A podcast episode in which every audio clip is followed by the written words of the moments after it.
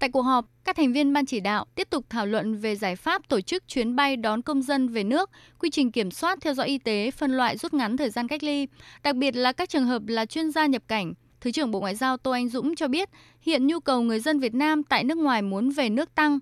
Theo thống kê sơ bộ, hiện có 104.000 người đăng ký về nước với sức ép lớn trong nước và nước sở tại. Trong bối cảnh đó, Thứ trưởng Bộ Ngoại giao kiến nghị tiếp tục đưa người Việt Nam mắc kẹt ở nước ngoài về các khu cách ly tập trung tùy theo năng lực của Bộ Quốc phòng. Đối với các chuyên gia nước ngoài và Việt Nam, Bộ Ngoại giao tích cực triển khai nhiệm vụ công tác của tổ 5 người, xây dựng quy trình tổng hợp để hướng dẫn tăng cường trách nhiệm của các cơ quan địa phương liên quan trên tinh thần phân cấp cho các ủy ban nhân dân các tỉnh, thành phố duyệt danh sách các chuyên gia.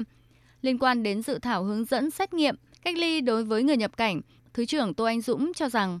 tinh thần, cái hướng là khi tiêm vaccine rồi thì cũng là về cơ bản theo các chuyên gia, thì tính là chúng ta vào thì chúng ta cách ly tập trung 7 ngày. Thế và đồng thời chúng ta cũng test cả PCR cả kháng nguyên à, kháng thể nữa. Thì sau đó là 7 ngày nữa thì cho về nhà theo dõi và chặt chẽ. Và sau đó thì có thể là tham gia các hoạt động ở cộng đồng rồi.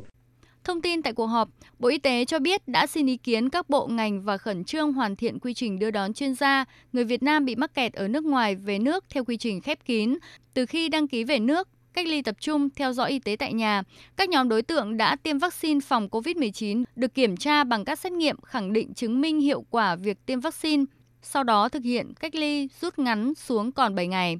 Một số ý kiến cho rằng các quy định về sử dụng phần mềm khai báo y tế của cá nhân cần được thực hiện nghiêm ngặt đảm bảo an toàn, quy định rõ trách nhiệm của các tổ chức từ việc đại sứ quán có trách nhiệm với người Việt Nam về, Ủy ban nhân dân các tỉnh thành phố, tổ 5 người có trách nhiệm về danh sách các chuyên gia vào Việt Nam cho đến khi theo dõi y tế sau cách ly nơi cư trú, cơ quan y tế và chính quyền cơ sở. Bàn về các giải pháp đề phòng khi có trường hợp nhiễm virus SARS-CoV-2 tiếp tục xâm nhập vào các khu công nghiệp thì các địa phương phải xét nghiệm ngay từ những ngày đầu. Theo đó, Bộ Y tế tổ chức hướng dẫn, đôn đốc các địa phương tự lấy mẫu xét nghiệm, thúc đẩy thí nghiệm về sinh phẩm có thể sử dụng mẫu là nước bọt, khẩn trương tiếp cận công nghệ kết hợp giữa xét nghiệm sinh học, khoa học và trí tuệ nhân tạo. Bộ Y tế cũng cho biết công nghệ lấy mẫu sinh phẩm bằng nước bọt và công nghệ xét nghiệm khoa học đã được thực hiện tại Bệnh viện Bệnh nhiệt đới Trung ương 2. Đến nay, kết quả bước đầu khả quan. Trong tuần này, Bộ Y tế sẽ có đánh giá để đề xuất triển khai thí điểm tại địa phương có dịch. Thường trực Ban chỉ đạo nhận định nếu kiểm soát tốt cơ bản trong tháng 6, tình hình dịch bệnh được khống chế nhưng không có nghĩa là dịch bệnh hoàn toàn sạch hết trong cộng đồng như trước đây. Trong khi đó, trong nước và nhiều nước trên thế giới chưa có miễn dịch trong cộng đồng sớm, nên luôn trong tinh thần sẵn sàng phòng chống dịch bệnh. Ban chỉ đạo giao Bộ Y tế khẩn trương rút ra những bài học kinh nghiệm để có sổ tay chống dịch trong các khu công nghiệp, phổ biến ngay cho các địa phương.